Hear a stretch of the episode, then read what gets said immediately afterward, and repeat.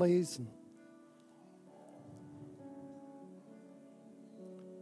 I feel a bit old tonight.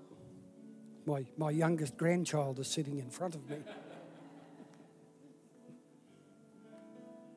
So I'm also trying out some new technology. It's called paper. I'm having trouble though, it just it will not go onto landscape. So maybe someone can help me. But 1 John 3 8 says a few other things, but one thing what we want to concentrate on tonight is that it says, For this purpose was the Son of God manifest. And so, what purpose? What purpose was that? And it goes on to say it was to destroy the works of the evil one. We know the evil one is the devil, Satan, quite a few names, that scripture calls him the evil one. And so, what, what were his works? It started even before the earth was created, when pride came into his heart and he got cast down. He wanted to be higher than God. Started there, he came to this earth, and we all know the story of Adam and Eve in the Garden of Eden. He didn't have to go far to find them to, to tempt them. Just like a, like a child who you tell not to touch something, you'll always find them standing right in front of what they're not to touch. So he didn't have to go far to find them. They're Adam and Eve's sons. We know what happened there. So, and we can go through the Old Testament, just a quick read, and we can see the works of the evil one. We read how this new king would come, and it would say he was worse than his father, or worse than his predecessor. All through it, we see the works of the evil one. And even with a, with a quick interpretation, we might say that Calvary, the work at Calvary, destroyed the works of the evil one. But it didn't. It didn't. Have a look at history from, from the time of Jesus in Anno Domini, the AD, and we will see that the works of the evil one were not destroyed at Calvary. Have a quick look at Hitler's Germany and the people he destroyed. Uh, Khrushchev's Russia, how many people died in that reign? Chairman Mao's Communist China, 60 million they estimate. That's, you know, that's over double the population of Australia. And that was their own people that they killed. Pol Pot's Cambodia, they estimate that at between 50 to 60 million people. I mean, that we can't even get our mind around those sorts of figures. And so the evil one's work is still being done, sadly. But Calvary, what Jesus did at Calvary, was all about you and me. It was, wasn't to destroy any works of the devil, it was to deal with the sin in our lives. That's what Calvary was for. And, and he did a brilliant job of it too. But we have a part to play in destroying the works of the evil one. You might say, hang on, I'm not God. How can I destroy the works of the devil? I want to tell you how, just a few of the things that you can do.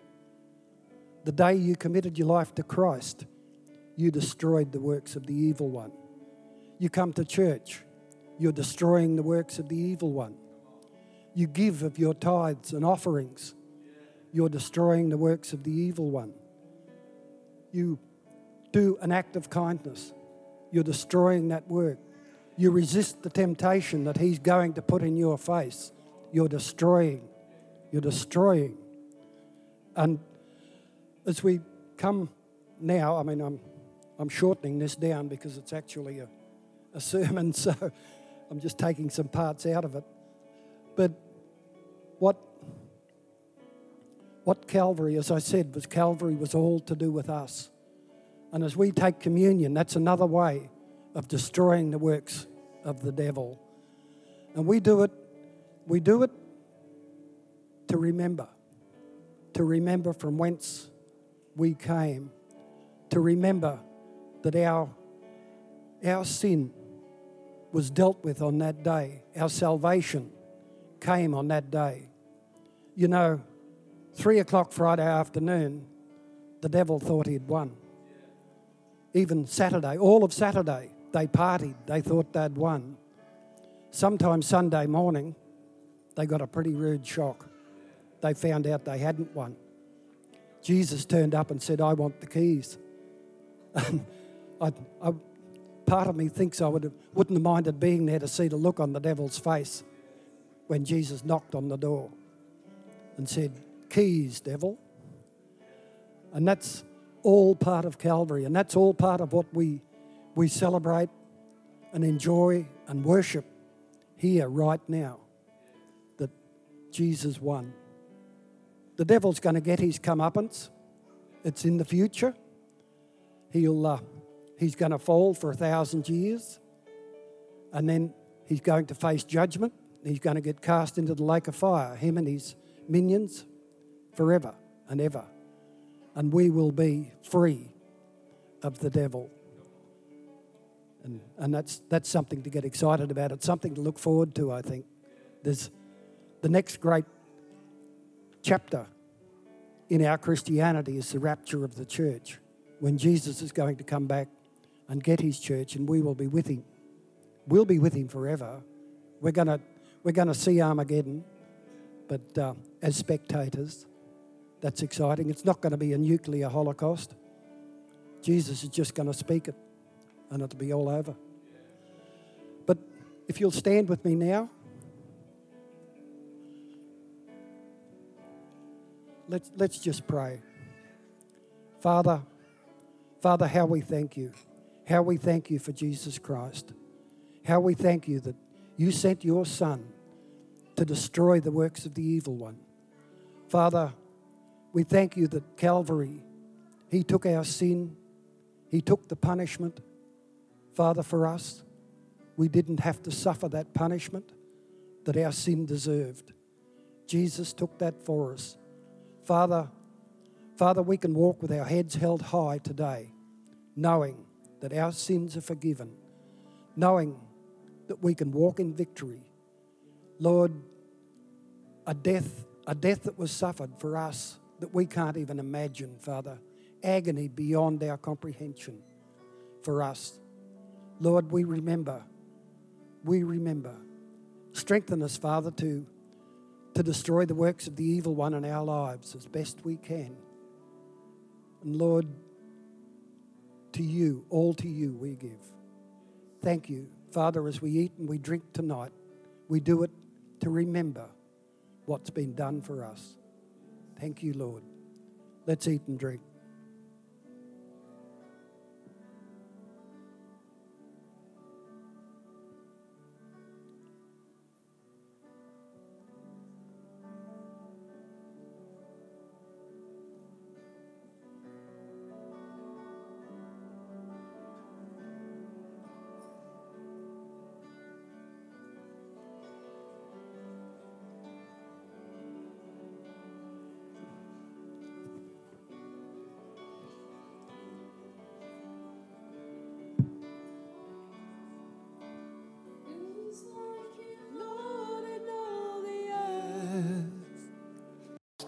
That He would actually, uh, uh, Father, as we repent, turn from our wicked ways, that you forgive us and give us life. And tonight, as your word is preached, we just pray that you'll distribute life, that people will hear life and truth in Jesus' name. Amen. Thanks, everybody. May take your seats. I want to turn to you, uh, your attention tonight to a passage of scripture that was a story Jesus told when he was on earth here. And it's, for many of us, it will be a familiar passage, a familiar story. Some of us call it the prodigal son, the story of the prodigal son. Uh, some would call it the lost son, uh, the younger son, the, uh, you know, whatever you may call it. The truth is, is that there's some incredible uh, life uh, lessons contained within this story for us tonight. And it's just as Luke chapter 15, verses 11 to 24. Let me just read it to you. Um, it'll come up on the screen. Use your Bible, your own apparatus to look at it, but let me read it. It says, Jesus continued. So obviously, Jesus has been speaking before this. And so he continues to talk and he says, There was a man who had two sons. The younger one said to his father, Father, give me my share of the estate. So he's divided his property between them. You may be aware of this, but for a younger son to ask for a Jewish, remember this is a Jewish family, and for the younger son to ask the Jewish father, um, you know, I want my share of the estate, uh, before it was due time for him to receive his inheritance, it was not a, was not a good thing. It was, a, it was a disrespectful thing to his father because you only received your inheritance from the father, basically, when your father had passed away. Okay? And so the younger son is really saying to his dad, I just kind of wish you were dead. That's not a very respectful thought, is it, or way of going about life? But that was the custom. And this is what this younger son is doing to his father. And, um, and so the father actually gives the younger son his inheritance. Um, and it says in verse 13, not long after that, the younger son got together all he had and set off for a distant country and there squandered his wealth in wild living. Okay, he took all the money he had and he just squandered it. He just wasted it. You know what I'm talking about. People go and waste it. Sometimes people who receive an inheritance or receive a windfall of some type of money, and within maybe months or years, it's all gone. Well, that was this young man's story. All gone. He didn't invest it, he wasn't wise about it, he was foolish. And after he had spent everything, there was a severe famine in the whole country, and he began to be in need. And so he went and hired himself out. Now he's, he's gone from having everything to having nothing because he's wasted it. And now he's got to find some employment to exist because he's literally um, has found himself to the point where he's no money, no food, and he's starving. And so he went and hired himself out to a citizen of that country who sent him to, to the field to feed pigs. And once again, you'd be well aware that Jewish people don't you know, touch pigs because pigs were seen as an unclean animal in Jewish culture, and now he's feeding them. And not only that, he longed to fill his stomach with the, the food that the pigs were eating, but no one gave him anything.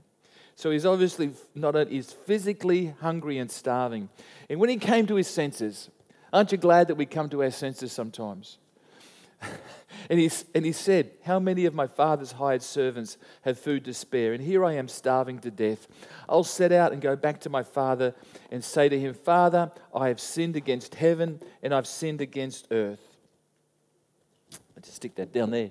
And um, uh, where are we?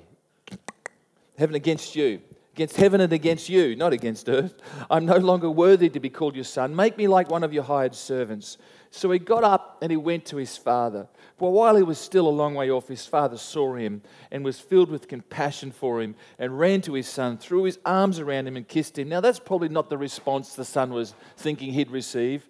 He was probably thinking his father's not going to respond that way in any way, shape, His father probably would have thought you're back and would have maybe disciplined him and just made him a hired servant. And, um, but the son said to his father, Father, I've sinned against heaven and against you, and I'm no longer worthy to be called your son. But the father said to the servant, Quick, bring the best robe and put it on him. Put a ring on his finger and sandals on his feet. Bring the fatted calf and kill it. Let's have a party and celebrate. For this son of mine was dead and is alive again. He was lost and is found. So they began to celebrate. And that was quite literally how they saw their son. Uh, they quite literally saw he was dead. He was dead to them in the sense, not, not that they would reject him if he came back, but dead in the sense that he'd walked away. He'd walked away from his, um, his family, he'd walked away from everything. He'd, he'd cut the uh, cord, so to speak, to his family. And, and, but here he is. He was, in a sense, he was dead, but now he's come back. He's alive. And they celebrated because they um, celebrated because he was found again. You should look at this story you'd be aware that this young man made some pretty bad decisions in the, right at the start of this story. Pretty bad decisions. Um, but yet, the decisions that were so bad, he redeemed himself because he made some incredibly good decisions in the difficult times of his life. Sometimes it's easy to make bad decisions when everything's going well, you know? And you just kind of slip into a pattern and you make some pretty bad decisions because you're no pressure, no struggle, and you make some bad decisions. Bad decisions about what you're going to do with your life. Bad decisions like, oh, you know, will I, uh, you know, um, uh, will I get involved in things I shouldn't get involved in? Will I sit, watch things I shouldn't watch? It, and because everything's going okay, But then, you know, things start to fall out of the bottom of your world and you find you're in a difficult situation and you lost everything and maybe those friends who were there aren't there anymore and, and you know, haven't got as much money. And, and, and for this young man, it meant that he was literally starving to death. And, and so he had to make some decisions. And sometimes it's easy to make bad decisions in good times, but it's not, it's not as easy to make good decisions in bad times. And this young man made some pretty good decisions in pretty difficult circumstances. Um, very good decisions, in actual fact. Um, and, you know, the truth is, for all of us, we can make some good and bad decisions in life. But, you know, I think we, we, we need to see simply, but the decisions we make are pretty paramount to how we're going to live life. You know, um, we can sometimes think, well, I'm just going to leave it up to God. And no, no, no, you've got to be involved in it and make good decisions in life. And in many ways, though God uh, providentially will, will direct our lives and He will give us things in wisdom and truth, we've got to make the decision whether we're going to take a hold of that wisdom, take a hold of His word, and live in obedience, don't we? So we have to make right decisions in life. And, and sometimes in life, we can say, we can go through life and say, and, and live life and saying, it's not my fault. You know, whatever bad things happen to you, sometimes we can say, well, it's not my fault. However, your life however your life is going tonight, you cannot say, well, it's someone else who's responsible for what I'm facing, because you're the, really the master of your own destiny in many ways. I know God, ultimately, as we hand our life over to Him, He rules and reigns and He can lead us in great wisdom. But you've got to make the decisions to allow Him to have the reins of your life, the steering wheel of your life, don't you? And so we've got to make, so we, and we can't say, well, it's, it's not my fault. All these bad things. Now, I know there may be some things in life that happen to you. You think, well, I didn't really want that to happen and I didn't cause that to happen. And it's just some things aren't good that happen to us and it isn't our fault in some ways. But you know, the reality is, what decisions are you going to make in the midst of the bad thing that's happened to you? That's the important thing. That's the things you've got to make, the decisions you've got to think about. Am I going to respond well or I'm going to respond badly in the midst of the difficult times, like this young man found himself? Am I going to make the good decisions? And, and basically, I think when you understand that you, that, you know, it's not everybody else's fault, but you, you start to take responsibility for your life. And you start to weigh up the choices you make and you make them wisely. Who knows that? Are you there tonight? Oh, that's good. I was just wondering for a second. See, some people could say, oh, well, it's just fate. It's just fate. You can say, well, my life is just fate. You know what fate is? Fate is what we call things that happen to us when we don't understand that we make the decisions in life. and, and life is not just the toss of the coin. You know, heads or tails. Heads, I'll, I'll, I'll go and live somewhere else, or tails, I'll go and live over here. Or, you know, it's not just, it, I don't think it's fate at all. I don't even believe in luck. Is that okay? I don't think I'm a lucky person at all. I just think I'm a blessed person. I think, you know, luck's got nothing to do with it. So don't invest your time in chasing luck, invest your time in being blessed. See, someone once said destiny is not a matter of chance, it's a matter of choice.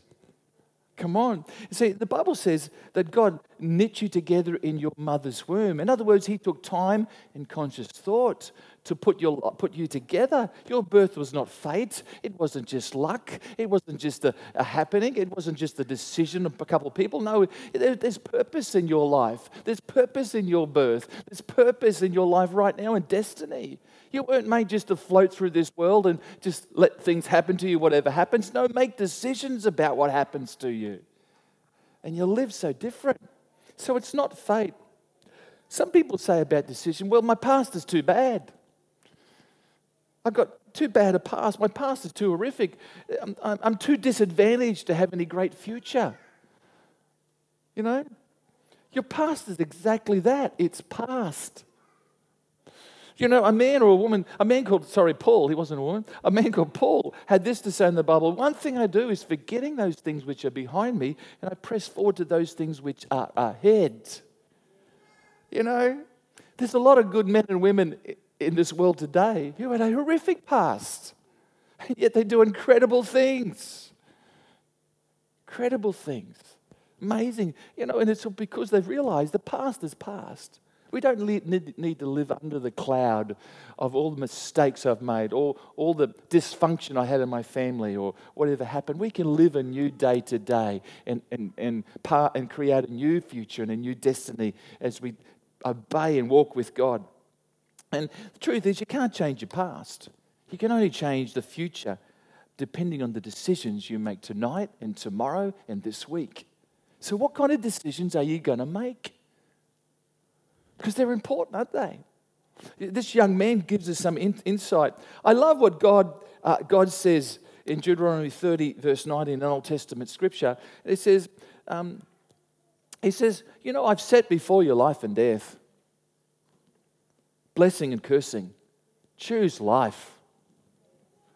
Choose life. And you might say, Yeah, yeah, yeah, no problem, I will. But what are you going to do tomorrow when you're given an opportunity to obey or disobey what you know is right or wrong? Are you going to choose? Because when we disobey, we choose death. But when you choose, when you obey what's true, you choose life. So it's easy to say, well, tonight, yeah, yeah, yeah, I'm going to choose life. But what about when the temptation and the struggle, you know, kind of confronts us in life? Or we've got a, a, maybe a friend who says, Oh, come and do this with me, or do that with me, or come and, you know, um, you've got to think about that. Are you going to say, No, I'm going to choose life not with the way, your way? I'm not going to let pressure get to me, whatever it may be. So let's just, for a moment tonight, just talk about this young man who ultimately, who did originally make some pretty bad choices in life. But ultimately, in a bad situation, he made some pretty amazing choices as well. And we can look at the, uh, the um, prodigal son or the lost son and we can say, oh, he was a bit of a mess, wasn't he? Made, but you know, I think he was, he, I think he was um, a pretty good young man in the end. I think he knew the truth, he just didn't want to acknowledge it for a season in his life. And finally, he walked into it because the first thing I see about choices is you've got to base your decisions on truth and honesty. You've got to look at what's true. You know, the Bible says, think about those things that are true in Philippians 4 8. Think on those things that are good and, and uh, you know, lovely and right. You know, we've got to make um, decisions based on truth and honesty. And we've got to, um, you know, because this young man in verse 17, it says, when he came to himself, he said, How many of my hired father's hired servants have bread enough to eat and to spare, and I'm perished with hunger? Come on. He came to himself. The young man came, in other words, he started to be honest with himself. He started to be real with himself. See, honesty is not just a good policy, but it's the first step to a better life. I'll say that again. Honesty is not just a good, you heard that saying? Honesty is the best policy. Well, it's not just the best policy, it's the first step to a better life. You've got to realize that. The young man was headed for total destruction till verse 17. Let me just kind of point it out to you. Verse 12, he says, Give me. It's a selfish attitude, isn't it? Give me, give me more, give me. All about me, me, me, me. That's what he was like. Verse 13 wasted his possessions. You know, it's one thing to be selfish, but it's really foolish to then take what you got and just waste it. Oh, double whammy. Verse 14, he began to be in want. He, he had this, you know, now he, he's lost everything and he's got nothing left. And he realized this is not good. It's a downward spiral for this young man. Verse 15 joined himself to a piggery. And as I said, Jews regarded pigs as unclean. And yet he breaks with custom and he's involved with them. He wants to eat their food. He was starving in verse 16, wanted to eat what they had. And then verse 17, praise God for the verse 17 in our lives. Because it says he, his recovery begins. What happened? He came to himself. Do you tonight need to come to yourself and say, hey, what's honestly truth here? The things that I'm doing, do I need just to stop because they're not truth and they're not good and they're not honest? You know? It's the first step to a better future. And if we want to change our life around to start making better choices, we have to start being just honest and truthful. Honest and truthful. Acknowledge where we're at right now. I love that about God, about Jesus. God doesn't, God looks at where we are right now and He says, hey, come on, we can move upward from this point. I don't care where you've started from, but let's move up. Let's move away from that which isn't truth, which isn't going to help you, which isn't sincere, which isn't right, isn't proper. And let's move into something that's going to bring blessing. God wants you to stay, start from where you are. Don't ever get discouraged and think, well, I haven't, you know, I've done this and this. No, no, no. Let's remember the past is past. Uh, today is a new day. So I love Psalm 100, and, uh, sorry, Psalm 40, verse 11. It says, Your truth, the psalmist says, the guy, the person who wrote this said this Your truth continually preserves me, Lord. It preserves me. In other words, he says, it keeps me from premature death. There's a lot of good people in the grave tonight. You know why? Because they lived on lies.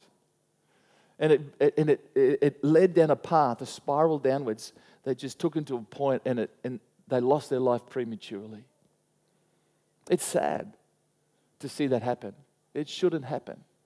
A lot of good people um, today, because of drug overdoses, a lot of good people were, t- were sold the lie that they got no future, no hope, and they, and they took their lives. All of us know people like that.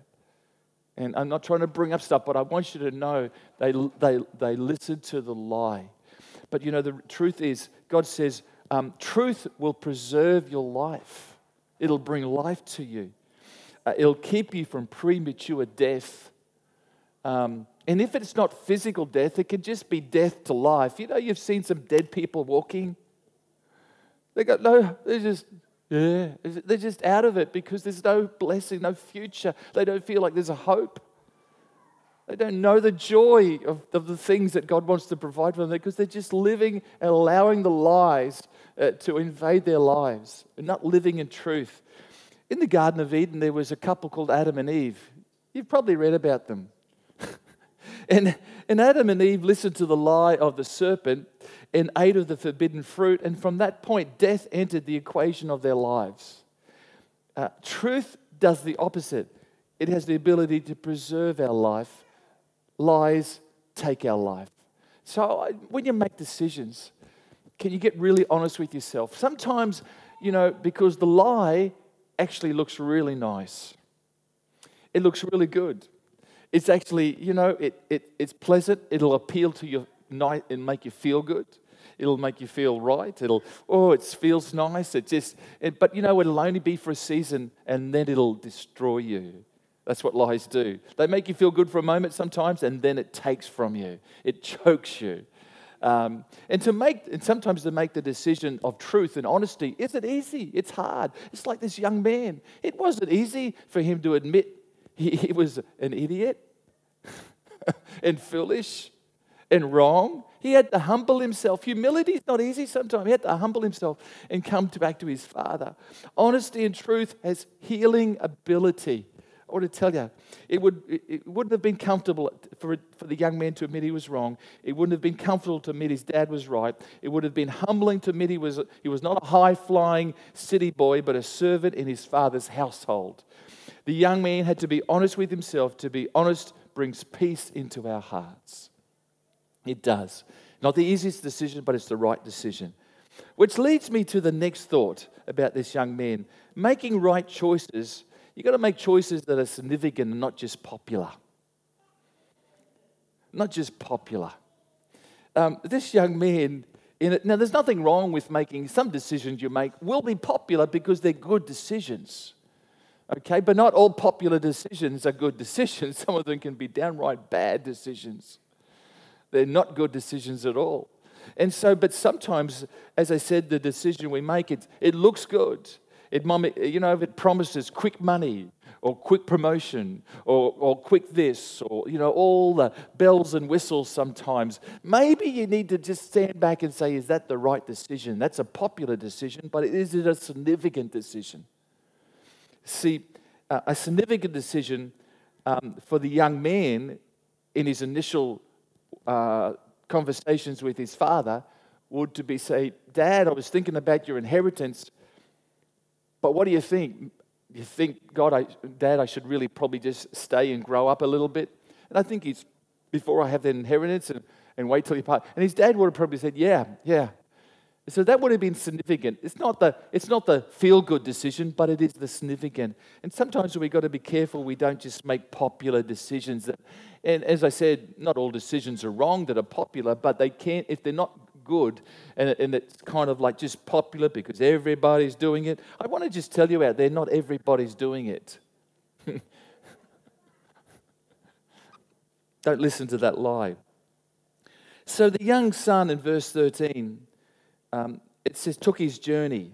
In other words, it means to go away into a foreign parts. And he, he, and he, he lived independent of his father's will. He walked away from his family. He had no regard for his inheritance. He wasted that in immoral living. He walked away from which gave him significance. He walked away from his family. He walked away from uh, and, and the inheritance, really, that he would have received if he'd stayed with his dad. He, he, he walked away from that which gave him significance. In verse 20, he turns it around he rose and came. That's what it says in Scripture. He arose and came. In other words, he came means to come into being, to be established, become known.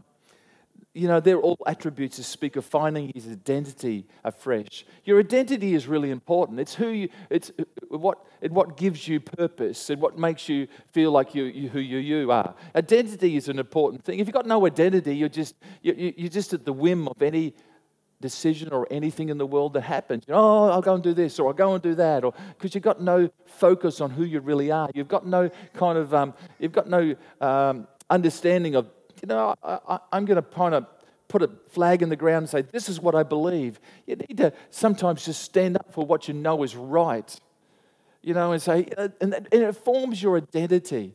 Many times in Scripture, of course, we see that it says that our identity is found in Christ in Christ, in Christ. Uh, actually, in the New Testament, it says that, that word 53 times. It's in Christ. I live and move and have my being. And so we find our true identity in knowing who Christ is because he made us and he helps us to know who we are. So, you know, but this young man, it said he rose and he came. It means to be established, it means to come into being. Um, and, and the truth was, as it says in the Bible, he was dead to his family because they didn't know where he was or what he was doing. They didn't know. But when he came into being, he started to live again. He came back to his father. And then it says he was established. He had nothing but the clothes on his back. Now he established with an extra set of clothes and a bedroom again to sleep in. Isn't that good news? So he got established and then he became known. He was just another face in the crowd, but now he came back to the people who knew him, his family, his loved ones. And he found significance because he made a decision to arise and go home and come back to truth and honesty. So we've got to make significant decisions and not just popular ones sometimes. There's a, there's a guy in the Old Testament called Daniel. You remember the story of Daniel in the lion's den? Um, and um, of course, Daniel, he was living in a country that was not Christian. It was Babylon. Babylon. And uh, as he lived there, the king uh, got tricked into making a law, and the law was you, everybody will worship me, the king, the, the ruler, the emperor. And so this law was put into place. But Daniel wasn't going to worship a man, he was going to worship his God as he did three times a day, every day, all of his life. Uh, three times in the day, he'd open his windows to heaven, he'd pray to God. And so he wasn't about to back away from that. And that meant, of course, if he talked to God, he was going to get um, found out, which he did get found out. And of course, then they said, well, you know, throw him in the lion's den. And so Daniel was thrown in the lion's den. And amazingly, a miracle happened. God closed the mouths of the lions, and they became like little pussycats instead of lions. And then the king came to see if Daniel was alive. And uh, Daniel was alive all night. He'd been with these lions. And of course, the king then said, made a new law. He said, now, everybody needs to worship the God of Daniel. So, quite literally, he changed a nation in some ways. I don't know if they did that forever, but there was an influence that he had that was powerful. I want to say, Daniel, he didn't make a popular decision. The popular decision would be, well, God, I'll just not pray to you till this, this law blows over and I'll be right. No, he, he made a significant decision. And, and the decision was, I'm not going to give up worshiping and praying to my God. It put him in a bad situation, but God allowed that to unfold so that ultimately a whole nation could know that the God of Daniel is the God that saves people from lions. Miracle working God. And so it was a good decision. And it was, it was a significant decision, not a popular one. Here's the last thing. Um, and I've kind of intimated already, but we need to make decisions out of humility and not pride or inflated ego. You know, it's so true. This young man treated his father with a certain amount of contempt. He was very disrespectful to his father in those initial early stages. But notice his father let him come, let him make the wrong decisions, didn't he? And uh, live out the consequences of his decisions. And uh, he didn't repay him with the same disrespect that was shown to him as a dad. And so when the young man comes back, we know the story. He saw this young man was repentant. He embraced him and kissed him. And of course, they had a party. He gave him his, his room back. He got him some clothes. He got him some food to eat. And the young man was restored, not just as a servant in the household, but as a son. And the reason that this young man was restored because his decision was based on not pride or uh, inflated ego. You know, inflated ego is a destructive thing to our lives. And so is pride. Pride messes up, it shreds the decisions we've got to make. It really messes us up. Pride doesn't take us anywhere. You know, uh, the look at me thing, or I'm looking so good, or I've got it all together, it, it, it really doesn't take us anywhere. It really destroys the decisions we try to make because it's often pride and inflated ego is based upon me and not the good of others, as what I want and what I want to do. And this young man had to humble himself. I think he was quite a, a quite a, a, large ego when he left his father's home, but when he came back, that was deflated, and he humbled himself. And it actually says in Scripture, clothe yourself with humility in 1 Peter chapter 5, verse 5. Clothe yourself with humility. For God resists the proud, but he gives grace to the humble. Wow. Do you know when God says clothe? It's just not something, you know, we wear clothes all the time, don't we? And the clothes that you need to wear is humility. If there's ever a garment that you need to put on every day, it needs to be just humility. Humility. And we might say, well, yeah, I'm good with that. That's great. But just realize that pride always wants to sneak in sometimes. You find it sneaks in when someone comes you to come and do something that's be, that you feels a bit beyond you. Oh, could you come and help me with something? I need you to help me. Could you come and clean the toilets for me? Oh, I don't do that. it's always a good uh, it's always a good um, a day when you find out where you're really at, when someone asks you to do something that you think's beyond you. It really checks, you've got to have a checkup from the neck up, haven't you? if I got a little bit of uh, something floating around there I didn't think was possible, I've got a little bit of ego there that I'm not willing to humble myself and do something, or, or am I willing to serve? Am I willing to, to help? Am I willing to love? No, nothing is too low. Nothing was too low for Jesus. He's about to go to a cross, and, and what he did was he's, this, they were having this meal with his disciples, and he took his, his he took a, a, a, a towel and he started to and he knelt on his knees before the disciples and he started to wash their feet.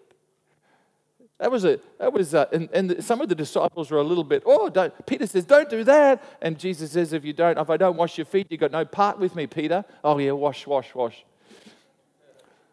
you know, so he humbled himself. It was a great, it's decisions made, made out of humility are, often incredibly good decisions and not based on ego and pride. Because it says we need to clothe ourselves with that every day. We need to put it on. So you've got to put it on. You know what I'm saying? Because sometimes we can take it off. You got to put it on. You don't want to be naked, do you? It's not a good show. You got to put something. You got to put something on. It's called humility. Put it on. If you can put, if, if the Word of God says you could put it on, that means you could probably take it off. So choices are incredibly powerful. Choices are incredibly powerful. And the greatest choice you can make in your life, you know, is, is to live honestly, to live truthfully. It's to live, um, of course, um, uh, with significance, and not just, not just the popular decisions. And it's the choice to live not with an inflated ego, not with the me syndrome, but with others syndrome, you know, uh, with humility and not self ego and pride. But you know, out of all the decisions I made in my life, as a 13 year old, I am forever grateful that I made the decision to put Jesus first in my life. Forever grateful. It was the greatest decision. And I often say this, but I think as a, as a 13 year old, I made a decision for Christ to put him first in my life. And then I went through my teenage years as a Christian. And the fact that I was going through my teenage years, I've probably done the worst things as a Christian than I did before I was a Christian, simply because I went through, went through uh, my Christian uh, my Christianity was as, as my teenage years. But I tell you what, I'm so thankful because I could have got in such bigger messes if it wasn't for Christ, if it wasn't for Jesus. And you know, I want to just say tonight, um, you need Christ. And the reason we need Christ is because we all have had a past. We've all got a past. And I'm thankful that as we come before Him and repent of that past, He says He takes our sin and shame and guilt and He throws it away. He forgets about it. It's as far as the east is from the west. And Jesus is the same yesterday, today, and forever. And He's the one that can go into our past and, in a sense, wipe the slate clean for us and forgive us. Isn't that amazing? Through Christ. The other reason that we need Jesus is because we all need a friend. And you might say, oh, well, well, he's not really physical no, the Holy Spirit's come and He's a spirit, but He can live within us and He can help us to live so right for Him because He can convict us of sin. He can, he can live within us, and, and that's a friend. He knows the worst about you. You know, did you know that not all of us know the worst things that we've all done in each other's lives? I don't know the terrible things you, you don't know the terrible things I've done in my life. But guess who does? Jesus knows the worst things I've ever done because I can't hide anything from me, and He still loves me. Isn't that amazing? See, I got some secrets from you probably, and you've got some secrets from me. And look, to be honest, we don't need to hang, hang out our dirty washing for every person, Tom, Dick, and Harry in the world, you know. But Jesus knows about everything of my dirty washing. Um, there's not too much of it at the moment, I don't think. if you're just wondering if there's some. But, you know, but we need a friend like that who sees the who knows the worst about you but believes the best for you. Because why does he do that? Because he sees, he sees you as you can become and not what you are right now. The third little area, because why we need Jesus, is because he holds the future. I asked the team just to, actually, just ask Kate if you just could come on the piano tonight. That'd be great, Kate. Just the piano. Third is because he holds the future. I don't know what the future holds, but I do know who holds it, and that creates great confidence, great identity for me, and when I know that He's got it and He's got it, and then anything that happens that's out of the blue and unexpected delays, like I was speaking this morning, or the problems that may be ahead that I didn't know about that were coming, and I'm glad I didn't know they were coming, but I'm just glad that He knows about it because if I'm going to go through it, at least I'm going to want to go through it with Him. And He makes all the difference. He holds the future. What else are you going to trust in? I pray for our politicians, but I'm not going to trust in our government.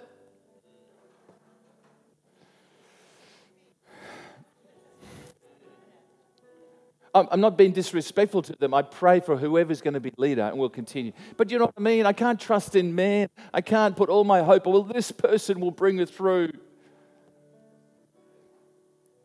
You know, the reality is, even as, as, as much as I love my wife and my wife loves me, they're, my, they're not my ultimate person that helps me to be, feel like I've got wholeness and truth every day. No, Michelle doesn't do that for me. We, we encourage love and care for one another, but people can't give that to you. Only God can. You know, if I put all the weight of expectation on her to make me feel good, well, that marriage is going to crumble. People don't See, we, have got a, we've got a God. Who are we going to trust? In his hands, you're safe. You know what he says about it? He says, I know the plans I have for you, says the Lord in Jeremiah 29. I know that God doesn't have to look up some database to find out what you're up to or what plans he has. He knows it straight away. Incredibly, God. He is, he is everywhere and all knowing. So when he hears my name and when I cry out to him, he says, Yeah, yeah, yeah, I've got it. I know, I know the plans I have for you, says the Lord. And guess what? They're plans for good and not for evil. Woo! And they're plans for a future and a hope. And in those days when you pray, I will listen to you. I love that. So, have you got that reassurance tonight that Jesus is in control of your life? Have you got that reassurance that He is there? Can we stand tonight?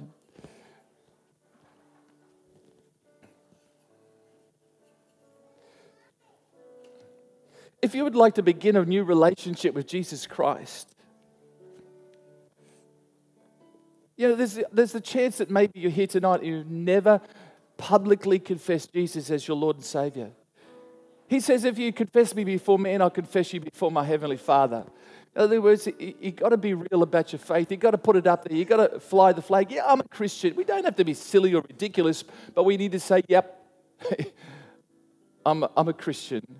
And maybe you've never done that tonight. Maybe you've never publicly committed your life to Christ. Maybe, or maybe you've never committed your life to Christ. Or maybe tonight you're here and you know you just need to do it because you need to do it again. Because you just walked away or you walked in a different direction. And there's an opportunity. And if you want me just to pray with you tonight, my prayer is any better than yours or anybody else's, but it's the best we'll do here right tonight. I, could we just close our eyes for a moment? Who would just say, yeah, yes to Jesus? Just raise your hand. I'll see that hand. You can put it down again. Or yes, again, maybe. I'll only give a few minutes, but I do want to give the opportunity because I think it's important. We're all cool? That's great. Righto. I'm going to pray for you anyway. But how about this, this question tonight? If we know tonight we've got, some, we've got to make some better decisions in life, that we've got to just start to um, you know, be real about our decisions and the and decisions we make. And, and there's some decisions we need to, um, there's some things we need to discard, and there's some things we need to pick up and start to run with. You know, it's not condemnation that God wants to place on, but there is a conviction, and He wants to bring life for you and blessing. And, and you know the decisions you need to make and the decisions you don't need to make. You don't need me to tell you that, but the Holy Spirit does convict us. And you're just saying, I just, I just need your strength, God, to make right decisions. Could you just raise your hand tonight? I just want to pray. If you just know tonight there's some decision, I just need strength, God, to make good decisions. Come on, let's be honest with ourselves, honest with no one's looking, it's just us. Let me pray tonight. Father, tonight, you see every hand that's raised. And our response is to you tonight. It's not to each other. We're not trying to impress other people, but our response is to you. And we humble ourselves before you. And God, we lift our hands to you and say, God, help us because we need strength to make right decisions. Because we're ultimately, we're going to be the makers of our destiny, Father. And we want to live by your truth and live in obedience to you and your words. So help us, Lord. Holy Spirit, come even as we stand tonight with our hands raised. Holy Spirit, impart your truth and encouragement into our lives so that we would stand strong in the, in the time of temptation or trial. That we, Father God, would make right decisions tomorrow and the next day, in our workplaces, in our family situations, in our schools, in our, uh, the Father, with our friends that sometimes want to just, uh, Father, sometimes they pull us away, and we'd walk in truth. Father, we ask for your help to do that because, Lord, we are human and we're weak sometimes, but we ask for your strength. It says, when we're weak and we acknowledge you, you make you turn it into strength, Lord. And we need that Holy Spirit. Father, we commit people, every person tonight, as they raise their hand, Holy Spirit, right now, we yield to you. You do what I can't, and that is strengthen us, impart into us, by the transforming power of your presence in Jesus' name. Father, we ask you and thank you. I ask for that, but we thank you for your strength and your love in Jesus' name. Everyone agreed, said? Amen. Come on. Let's just worship in this last song. Um, is that possible by yourself, Kate? Great. Come on.